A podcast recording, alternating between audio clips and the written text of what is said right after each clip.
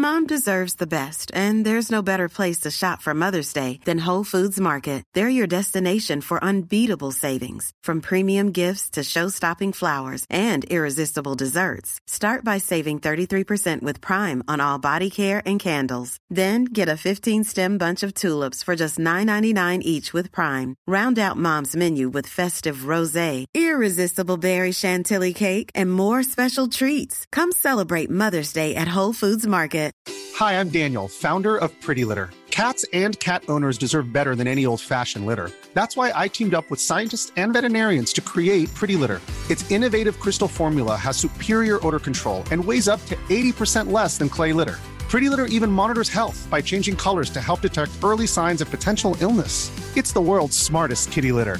Go to prettylitter.com and use code ACAST for 20% off your first order and a free cat toy. Terms and conditions apply. See site for details. Hej alla fina personer som lyssnar på min podcast O-podden, den oretuscherade podden. Hoppas att veckan som varit behandlat er väl och att ni mår bra. Själv har jag haft fullt upp med poddarbete och intervjuer. Bland annat så har jag intervjuat youtubern, komikern och programledaren Clara Henry samt en av mina favoriter som man sett upp till sedan man var liten nämligen René Nyberg. Så håll öronen öppna för om några veckor så får ni höra dessa intervjuer i den här podden. Men nu är det dags för en minst sagt imponerande elitidrottare, nämligen Emma Gren. Emma Gren är en av de högst rankade höjdhopparna i hela världen och hennes personbästa är 2.01 som tog henne till ett silver på EM 2010. Men vägen till framgång har inte varit lätt. Det var länge sedan Emma tävlade och tränade utan att vara skadad. Och även fast hon ödmjukt försöker säga att alla alltid är lite skadade någonstans i kroppen så kan jag inte annat än att tänka, för fan vad jobbigt. Att vilja så mycket och ha så mycket prestation i kroppen men att nästan ändå alltid varje tävling vara begränsad på något sätt. Och vad är egentligen jobbigast? Att vara skadad och behöva vila eller att pusha sig till max inom träning så att du nästan svimmar? Ja, elitidrott är ju kanske inte det sundaste som finns men det är något av det mest imponerande jag vet. Kanske för att jag själv är en liten latmask som väljer sängen istället för gymmet. Även fast jag själv hållit på med elitidrott ett bra tag. Men inte längre. Eh, ja, vi pratar i alla fall lite om det här i podden och mycket, mycket mer såklart. Så öppna öronen för nu kör vi avsnitt 36 av O-podden med Emma Gren. När man känner att, det inte, att kroppen inte vill och håller och, och då går det inte riktigt. Nu kan jag inte pusha det längre liksom. Jag behöver ju faktiskt eh, bryta det här nu. Jag var i min livsform. Men jag hade ju jätteont Eh, och liksom hela den här sidan hade typ domnat bort. Jag hade så fruktansvärt ont och det var inte, jag skulle inte hoppat. Så här i efterhand så, hur korkad får man vara?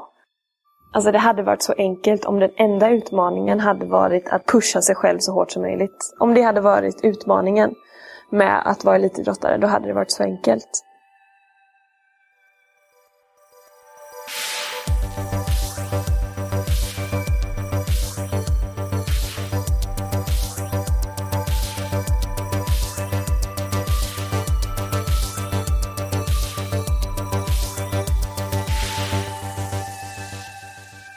Jag skulle så här, öva. Jag har alltid så här som innan jag träffar gästerna så sitter jag alltid typ så 30 minuter och går igenom frågorna. Och sådär.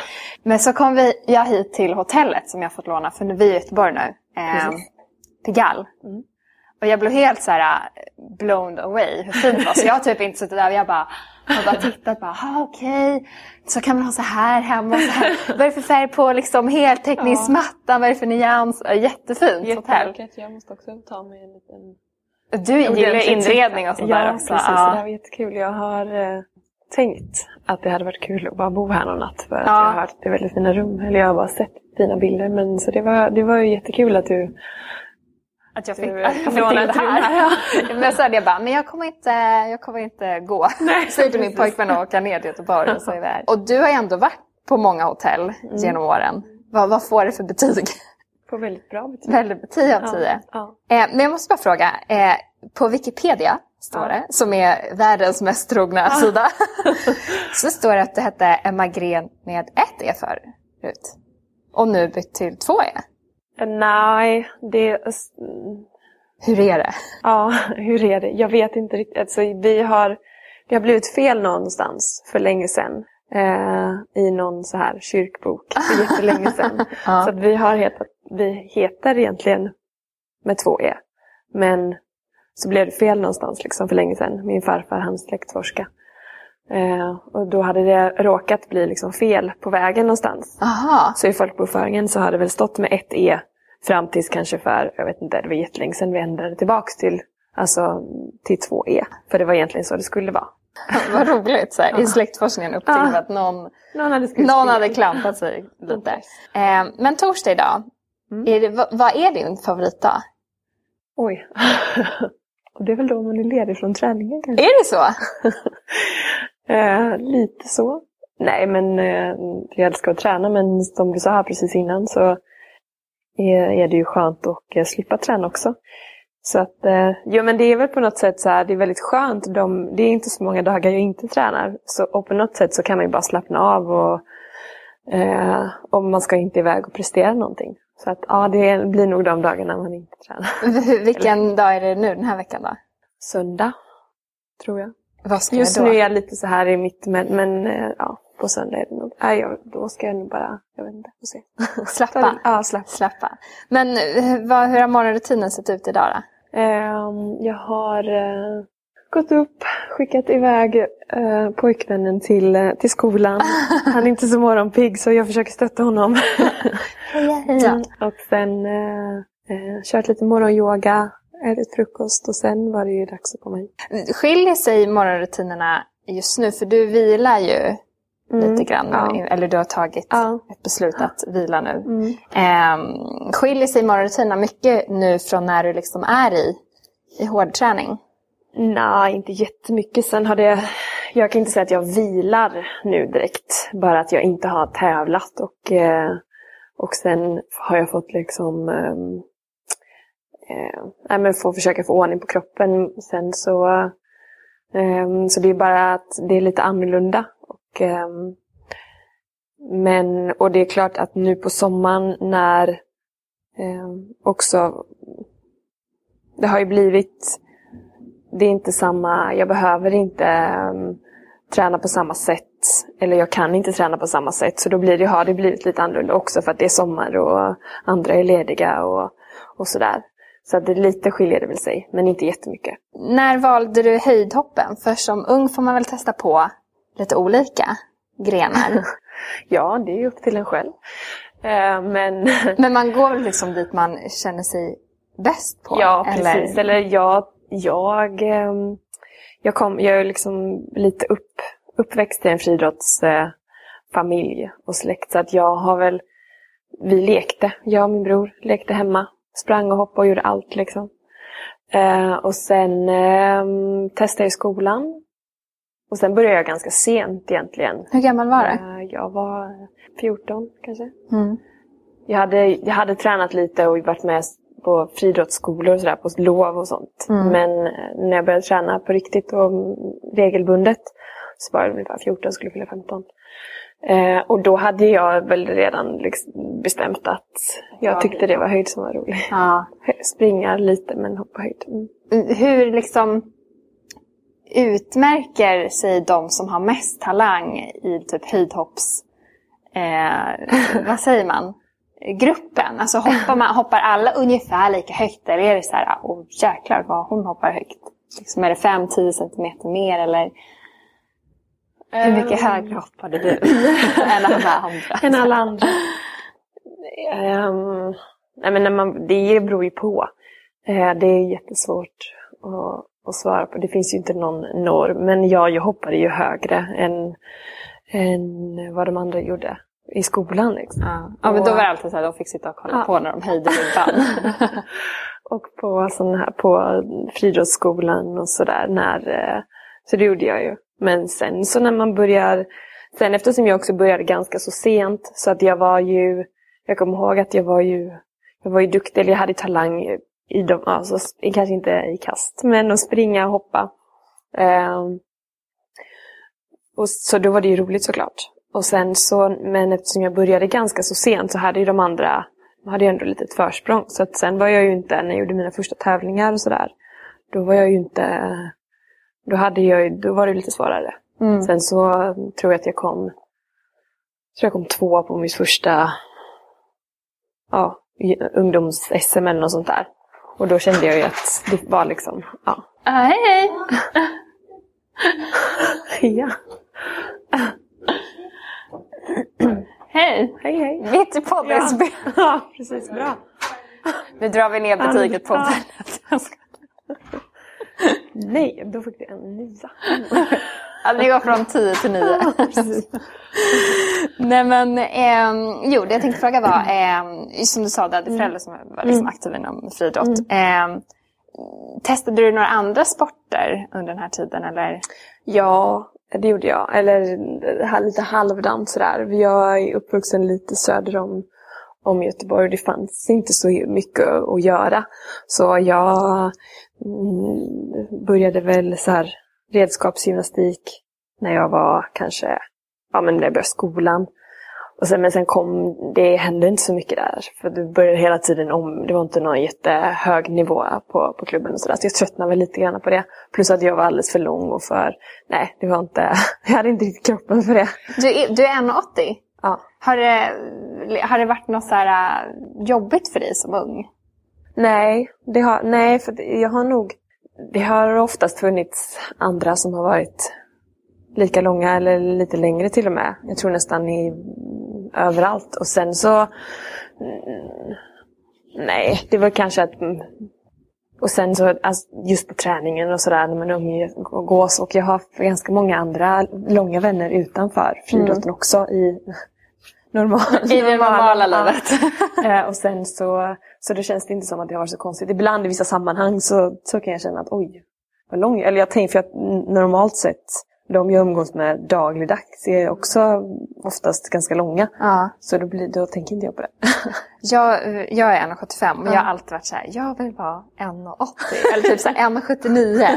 Men jag slutade växa där så jag tror inte att jag når Kommer upp till det. Nej, nu får det vara långt. Ha lite högre skor helt enkelt. Ja, precis. Ja, men då, då kan det lätt bli att man går som en kamel. det. För jag har så dålig hållning. Så här. Jag borde träna upp min rygg. Ehm, ja. Ehm, Du får jag med sen helt enkelt. ja, precis. Åh nej, Kör. gud vad det, jag skulle vara dålig.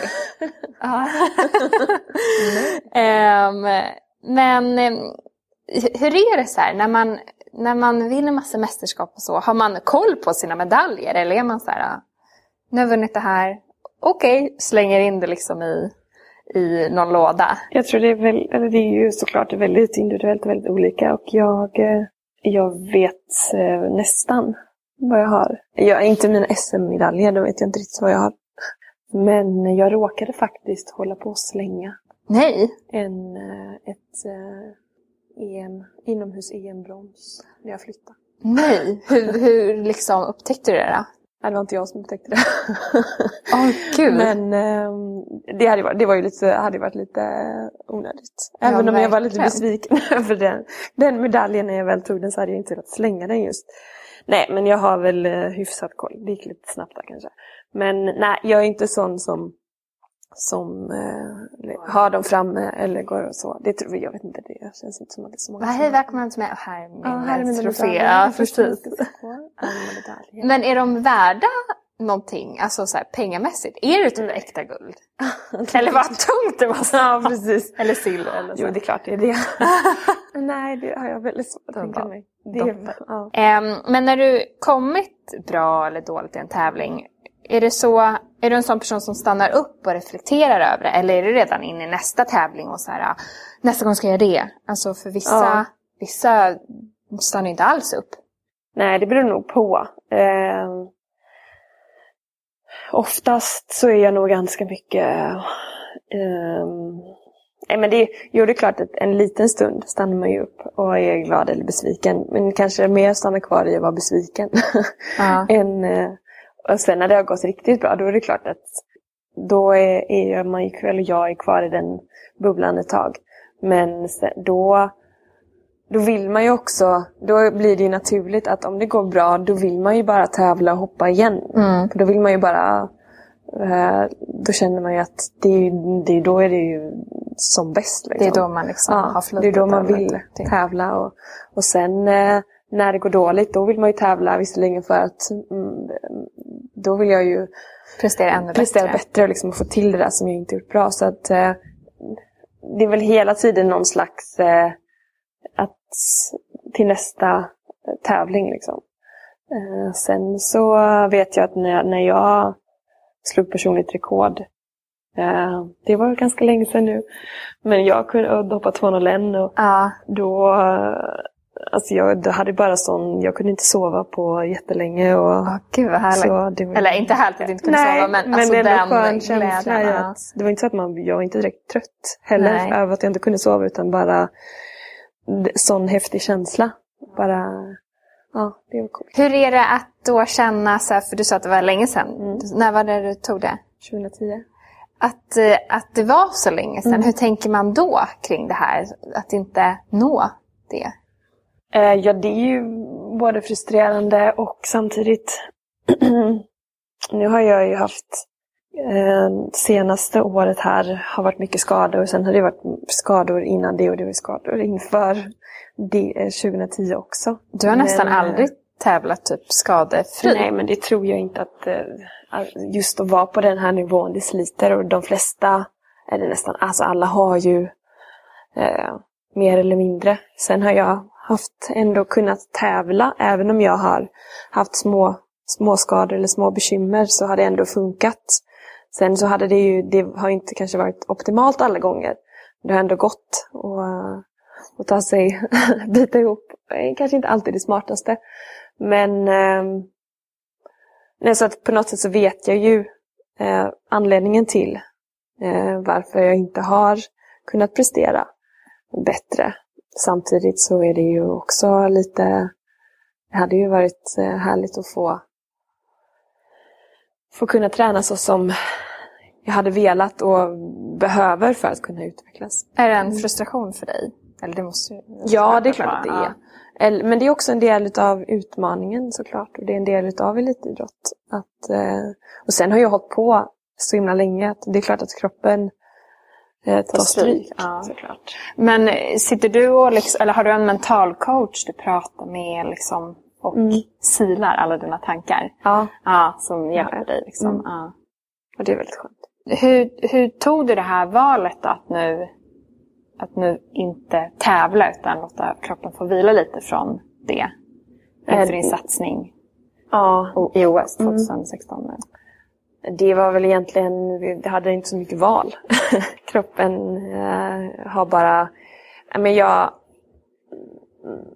ja det är klart att jag kanske hade kunnat, eh, nej jag hade, inte så mycket, jag hade inte så mycket val.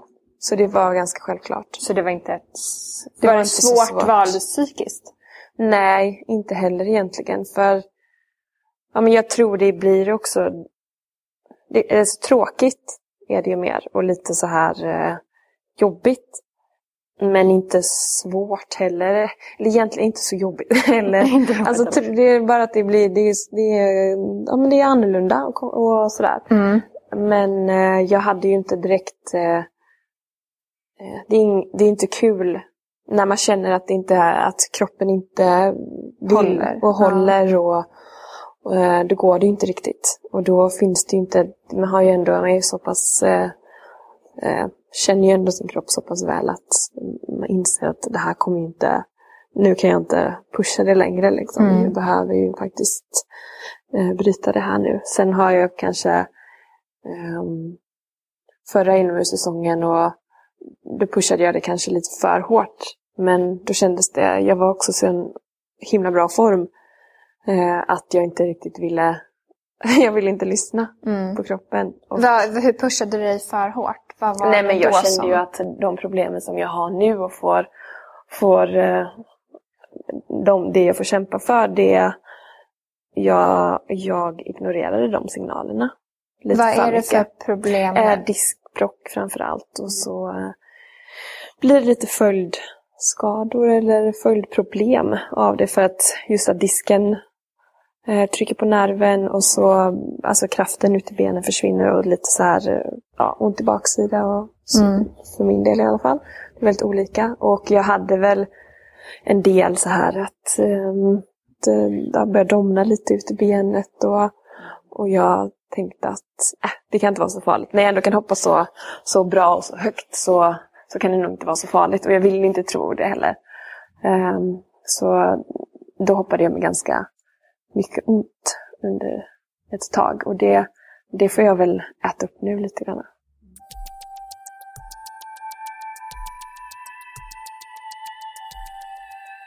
Men hur mycket bollar man med det här med sin tränare eller sin eh, mentala coach? Ja.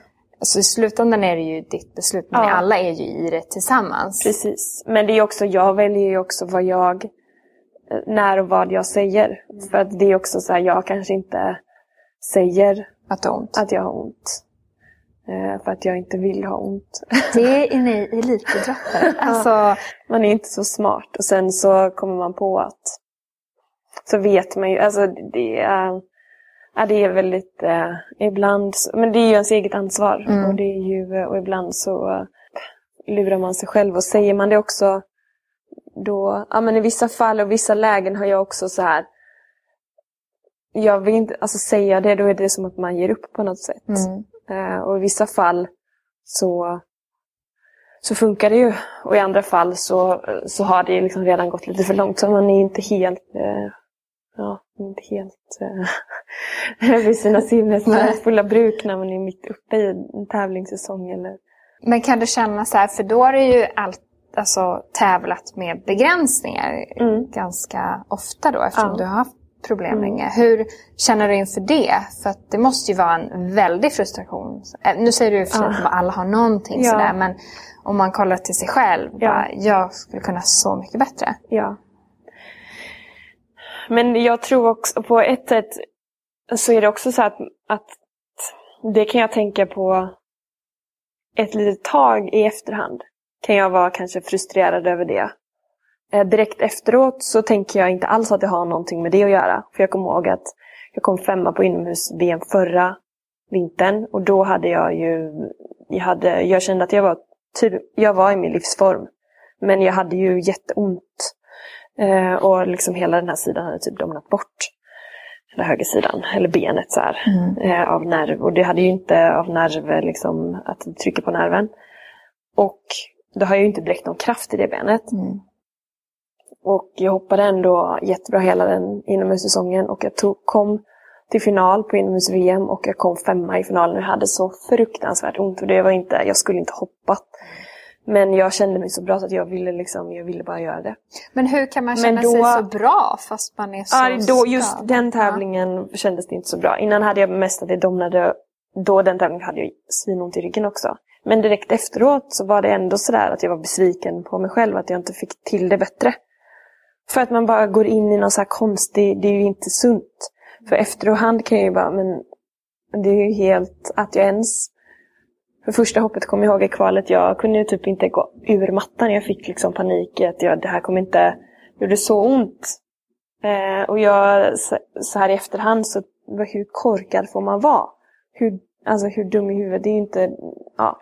Men just där och då så är det bara att tävla som, som finns i det huvudet. finns. Ja. Och direkt efteråt så var jag också besviken att jag, att jag inte klarade av att, att lösa det bättre för att jag kände att, att min fysiska form var så bra.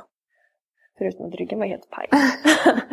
och sen så kanske några dagar efteråt, då började det bara ja, falla bitarna. Bara, men det, ja, herregud vad, eh, på vad håller på med. Ja. Och, och, liksom, och att den prestationen med de förutsättningarna är ju hur bra som helst. Men det tänker inte jag på då. Sen eh, lite efteråt så spelar det ingen roll. Då bryr jag mig inte om om jag var skadad eller om jag inte var skadad. Då handlar det ju bara om vad jag gjorde. Liksom, Mm. Vad jag presterade, hur högt jag hoppade eller inte. Så det går lite så här i, i vågor vad, hur, hur jag tänker kring det. Ja, alltså... Och frustrationen kring att vara skadad och så. Mm. Det försvinner ju också lite med, ja det är ju de, det är det man har att jobba på. Det, det är inte, det är inte så mycket mer med det. Nej, elitidrott är ju inte sunt riktigt. Nej. Ehm, och just så här, elitidrottare måste ju stimuleras på ett eller Mm. annat sätt. Eh, till exempel också när man är skadad Ja. nu eller när du fick ta ditt beslut att inte vara med nu Ja. fullt och så. Hur har du sysselsatt dig nu? nu säger du att du ändå tränat lite men på Ja. något sätt måste det ändå varit lite neddraget i träning. Ja, det har det ju Eh, verkligen varit. Kan man inte bli knäpp i huvudet av att inte få göra det man älskar? Jo, absolut. Så att det har ju, och på något sätt så lär man sig väl också att man blir ganska bra på att Ja, men på, nummer ett så har det varit eh, alltså, träningsmässigt. Då när man vet att man får bara lägga upp en plan och en strategi. Och sen så blir det också lite grann att bara, att bara göra det. Att se det i lite, i lite längre perspektiv.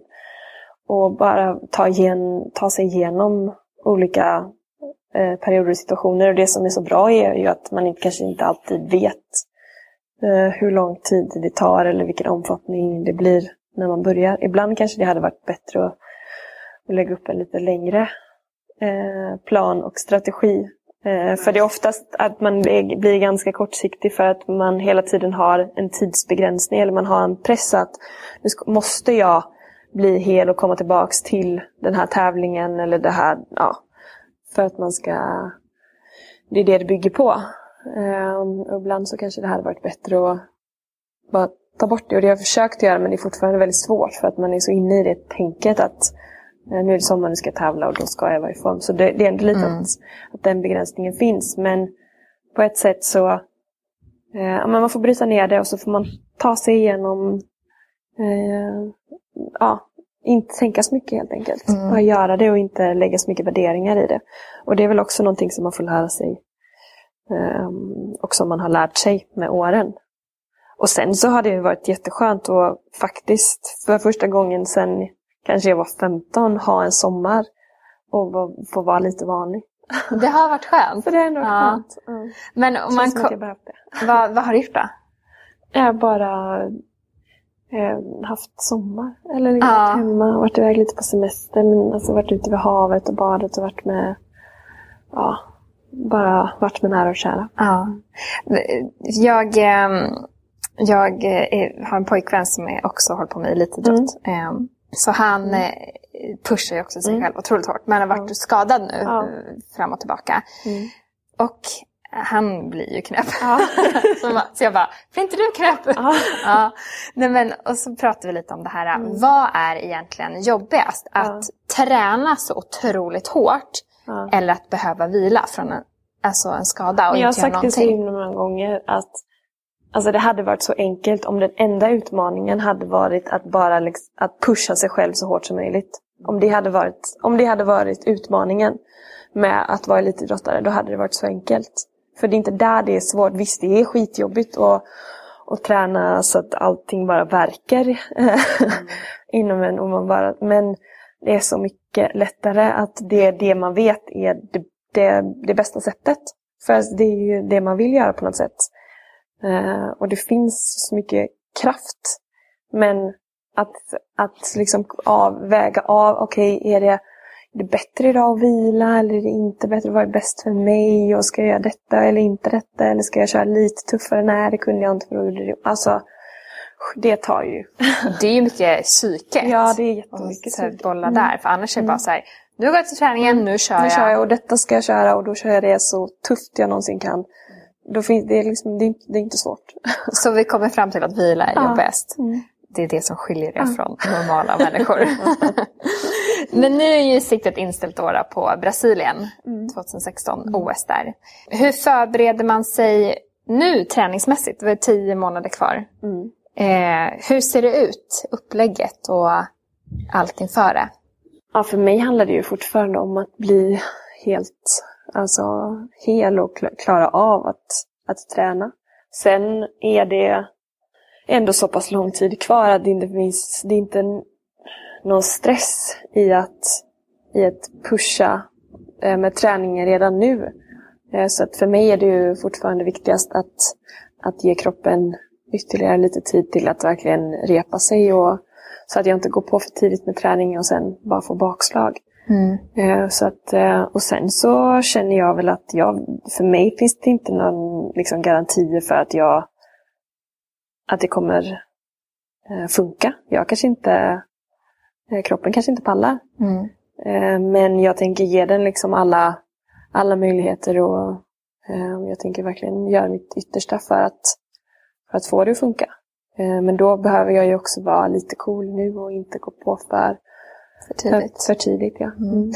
Hur långt innan börjar man pusha sig själv i, i träningen? Men jag, alltså normalt sett så vid den här, alltså i oktober, då börjar man ju bygga upp kroppen. Eh, och köra ganska, alltså lite mer mängd och, och, ja, och bygga upp sig. Och sen så um, har vi en inomhussäsong.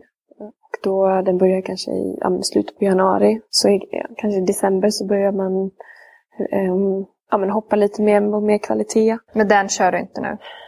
Vi får se, jag hoppas att jag kanske att jag kan göra det. Jag har inte gett upp, Nej. gett upp det än. Men eh, jag tänker inte ta några risker heller inför sommaren. Utan det är ju det är OS i Rio som är där. Det jag verkligen eh, dit jag vill. Och då förhoppningsvis så kan jag göra några tävlingar i, vinter för att då kommer det också vara lättare till sommaren. Men um, mm.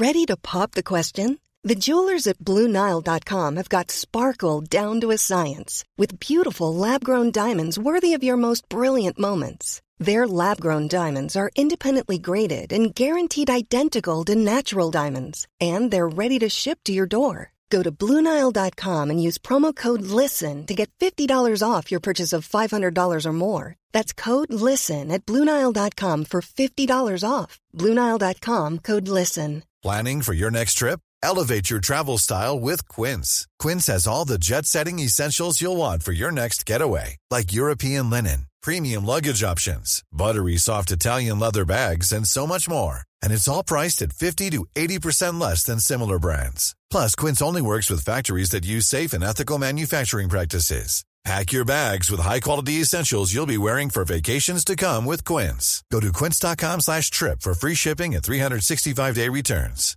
Hi, I'm Daniel, founder of Pretty Litter. Did you know cats tend to hide symptoms of sickness and pain? I learned this the hard way after losing my cat, Gingy. So I created Pretty Litter, a health monitoring litter that helps detect early signs of illness by changing colors, saving you money and potentially your cat's life. Pretty Litter is veterinarian developed, and it's the easiest way to keep tabs on your fur baby's health right at home. Go to prettylitter.com and use code ACAST for 20% off your first order and a free cat toy. Terms and conditions apply. See site for details.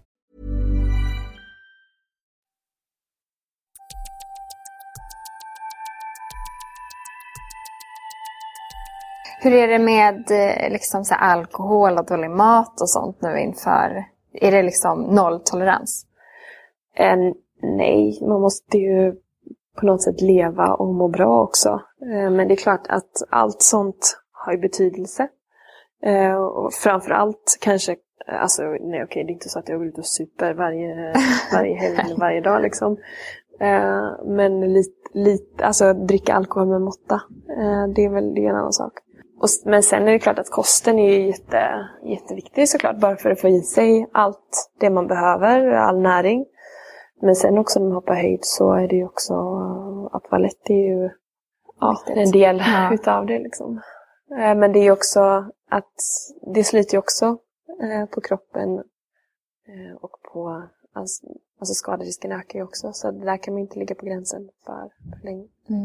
Eh, Det här har jag också diskuterat lite då med min Mm. pojkvän. För eh, många frågar honom, eh, så här, "Men känner inte du att du har offrat livet vet, för din idrott? Ja. Och så här, du har aldrig varit på typ koss en vecka du vet, och kört. Så här, du, vet, du har aldrig haft semester en vecka Nej. typ, och eh, druckit och ätit dåligt Nej. och kommit hem liksom, tre kilo tyngre.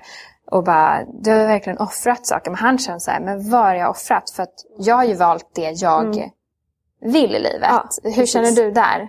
Jag är exakt samma. Eh, för mig så har jag bara fått så otroligt mycket och haft så, eh, så otroligt roligt. Även om det har varit eh, mycket tufft och utmaningar också så är det ändå, det är ju mitt val, det är vad jag har valt. Jag har inte velat hade inte velat göra det på något annat sätt, verkligen inte. Så nej, jag känner verkligen inte att jag har... Du vill åka till. Kos?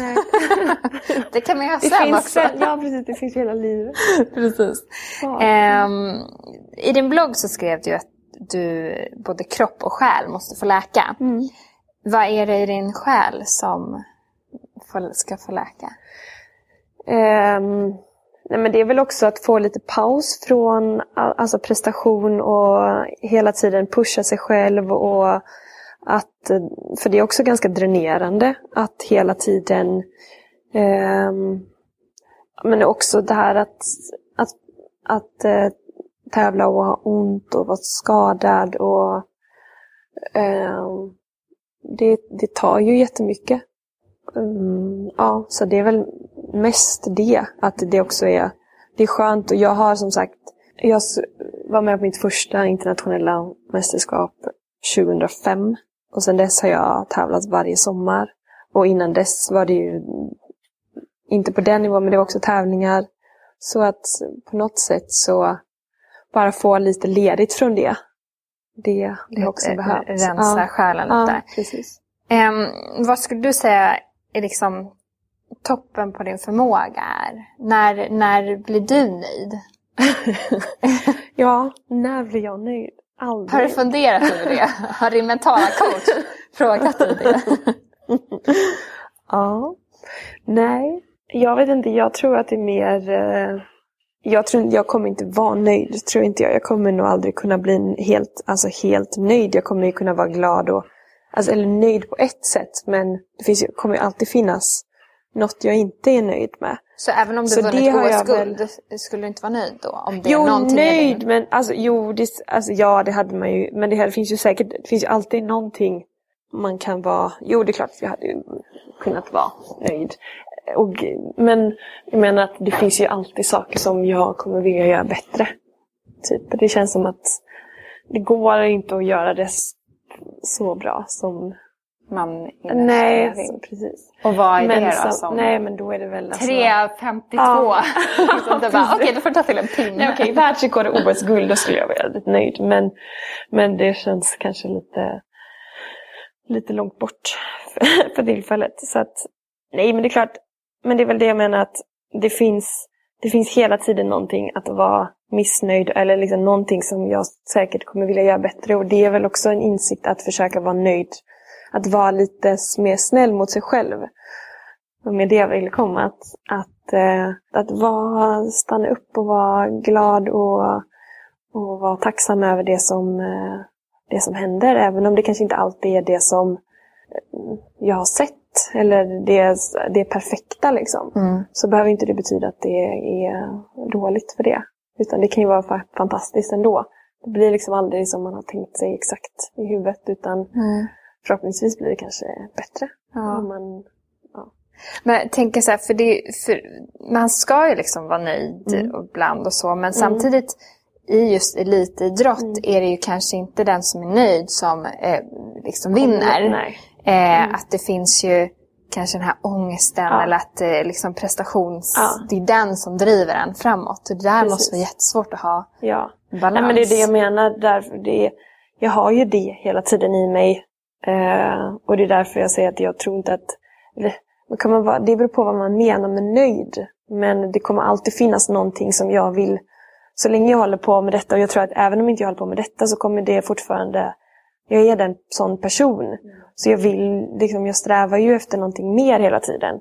Men det behöver inte betyda att man inte kan stanna upp och vara glad och tacksam över de sakerna som händer och vara eh, lycklig med det. Men nöjd tänker jag, då, men då är, det liksom, då är, jag, då är jag klar liksom, Mm. med, med allt. Och det, Men hur är det med eh, OS? För jag har hört från några OS-tävlande Ja. eh, så här, eh, som säger att det är så superstort och upptrissat. Att typ när de kommer till ett OS så bara Gud, hur lyckas de lura tittarna varje gång att det är en sån stor grej? Ja. Alltså för att det är så här, ett VM Mm. är ju minst lika stort om Mm. inte större. För där har de också du vet, berättat om att för i OS är det väl de fyra bästa i varje land, eller hur är det?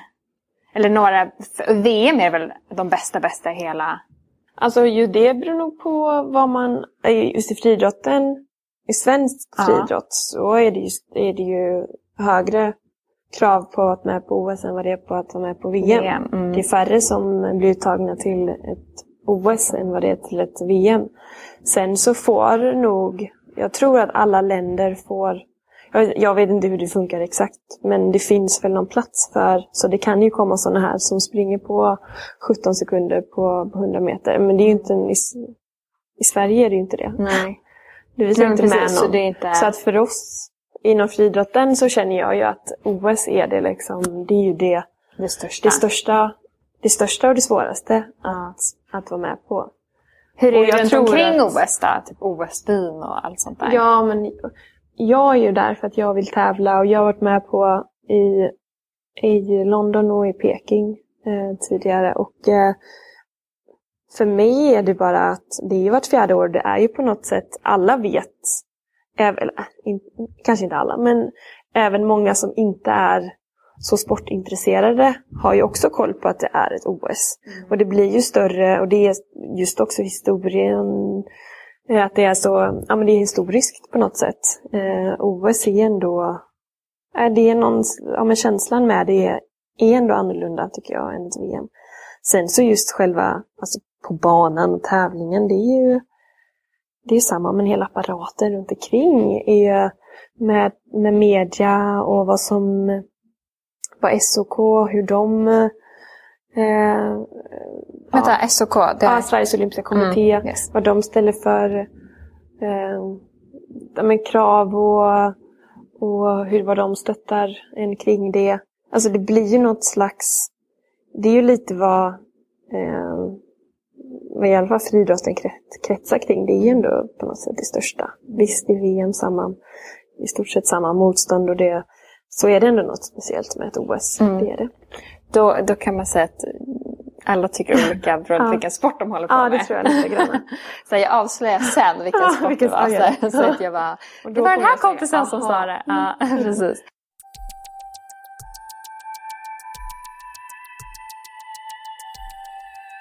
Men du var ju gift med din tränare Jannik Trigaro. Mm. Ni skilde er 2014. Mm. Tränar han dig fortfarande? Ja, det gör han. Hur klarar man av att gå från par till liksom tränarkollegor? För det måste ju krävas ett enormt psyke att inte påverkas. Ja, det är klart att man, att, jag, att eh, man påverkas. Men sen har jag också tränat med Jannik långt innan vi blev ett par också. Så att det känns inte så... Det steget känns inte så, så konstigt. För det känns som att det, vår tränarrelation har ändå varit så eh, naturlig hela tiden. Eh, och också att jag tränar inte bara med, med Jannik utan jag har också en träningsgrupp runt omkring och eh, andra personer runt omkring mig också. Hade det bara liksom varit att han hade tränat mig hade det ju säkert varit, eller då hade det varit en annan sak. Men också att jag har tränat med honom ganska många år innan vi blev ett par. Så, eh, så kändes det Det var naturligt. Ja, det kändes Fort- också... en fortsättning. Ja, precis. Sen så har det blivit lite ändrad form på det, men eh, såklart. Men det kändes också som att jag planerar inte att hålla på jättemycket längre och det finns, jag vill bo kvar här i Göteborg. Det finns inte så många andra alternativ eh, som känns bättre. Mm. Eller så, det finns inget som känns bättre eh, rent träningsmässigt. Så då får man försöka få det att bara funka. Mm. Hur många olika tränare har man? Då har du väl någon teknik eller någon styrka eller hur är det? Eh, nej, eh, jag har bara eh, en annan tränare som jag, eller vi bollar, liksom, jag bollar lite med. Mm. Eh, annars så är det ju, och sen så, ja men idrottsrådgivare och eh, ja, naprapat och sådär. Liksom. Mm. Och sjukgymnaster och bolla med också. Bollar du mycket med dem? Ja, Sjukgymnasterna? nu får det bli det. Men det blev ju stora skriverier om dig i VM i Moskva. Mm. Eh, då du målade naglarna i regnbågens färger eh, för att stödja hbtq-rörelsen. Mm. Var det här en spontan liksom, grej du gjorde eller var det eftertanke? Eller hur? Och målade media upp det större än vad det var? Ja, det tyckte Eller det för mig så... Ja, det, var, det blev ju ganska spontant. Eller det blev eh, både och. det, jag bestämde när jag kom dit, eh, till Moskva. Eh, och sen tänkte inte jag överhuvudtaget att det skulle bli en så stor grej. Eller för att för mig så kändes det också väldigt, ja, men väldigt självklart. Mm. Så att jag vill mest bara göra det för min egen skull. Liksom, för att bara visa. Eller bara för att, ja men en liten, bara en liten symbol för att, för mitt eget hjärta. Och dina åsikter och Ja, tankar. Ja. Ja. Eh, och sen eh, blev det ju väldigt mycket större än vad jag hade kunnat tänka mig. Och det är ju fantastiskt att det kunde bli så. Mm. Mm. Har det varit viktigt för dig att visa vem du är och var du står och vad du har för värderingar? Mm, nej men det kändes väldigt skönt då att, att kunna göra att kunna få bli förknippad med någonting mer än bara en prestation utan också eh, att man är en, en människa också och att man inte bara är en prestation. För att det är väl också det, eh, men just när du frågar förut om det är jobbigt med att vara skadad nu och, eh, och hur det påverkar mig så jag tror att det har blivit eh, Visst så är idrotten och friidrotten en, en jättestor del men för mig är det också viktigt att få vara mig själv också. Och att uh, ha familj och vänner som visst, de stöttar mig men det är inte... De eh, stöttar mig för att jag är den jag är, inte för min prestation. Och då blir det liksom inte lika, inte lika jobbigt. Och, ja, så det är på något sätt det är viktigt. Du sa ju tidigare också att du inte visste hur länge du ska hålla på. Nej. Du är 30 nu. Mm. Vad, eh, vad har du för milstolpar efter OS? Eller är du bara så här, jag kör och får känna efter? Nej, men jag tänker nog att jag, att jag kommer sluta efter OS. Att jag kör tills dess och sen får det nog vara bra. Sen så vet man aldrig. sen kanske det Det känns, alltså det Men eh, just nu så har jag svårt, nu har jag svårt att tänka mig att jag kommer hålla på så mycket längre. Utan det kommer nog vara det jag kör för och sen finns det ju massa annat. Vad har du för drömmar efter det då? Att göra? Och... Ja, jag vet inte. Allt möjligt. Eller inget. jo, men någonting Nej, men måste jag, du måste... Absolut. Men sen är det svårt att veta. Och jag tänker att det kommer det, det ger sig eh, då. Och vad som, vad som händer under tiden. Och, men jag gillar ju alltså allt möjligt som har med olika kreativa saker att göra. Eh, inredning och fota och eh, kläder och mat och blom, alltså så mycket olika saker. Och, så jag vill ju helst göra någonting som har med något kreativt, Kreativt, att göra. ja. Mm. Är, är det någonting här i podden som du skulle vilja beröra, ett ämne som vi inte tagit upp? Ehm, nej, jag vet inte. Man behöver inte. Vissa är såhär, ja det här. Ja. Eh, Men så har jag också så här, i varje podd så har jag den personen jag intervjuar ska få ställa en fråga till nästa person. Okej, fast ja. man vet inte vem det är. Nej. Eh, Men vi kan börja med att du får eh, svara på förra personens Ja. fråga. Och då intervjuade jag Jennifer Brown. Ja. Och hennes fråga var, vad gör du för att eh, liksom lyfta upp dig själv och få dig själv på topp? Nej, men då, då um, umgås med eh, personer. Se till att umgås med personer som, eh, som man eh, trivs med. Och sen kanske bara ja, men vara lite i naturen. Om jag känner mig deppig så dels vill jag väl vara med ja, ens närmsta. Liksom, familjen och min pojkvän eller mina närmsta vänner. Som jag vet eh, gör mig glad. Liksom. Eh, och sen eh, eh, ja, men bara vara lite i naturen och få rensa lite. Då brukar jag, sen så känns det bra igen. Sen är det Ja. upplyft. Ja, Vad är din fråga till nästa person? ja. Mm. ja men vad de vill göra en eh, vacker höstdag. Vad de vill ha vacker hästar. Ja, intressant. Alla visste Jag ska slappa, Ja. inte göra något, inte behöva gå och träna. Vad bra, då är intervjun klar. Ja. Tack! Tack själv.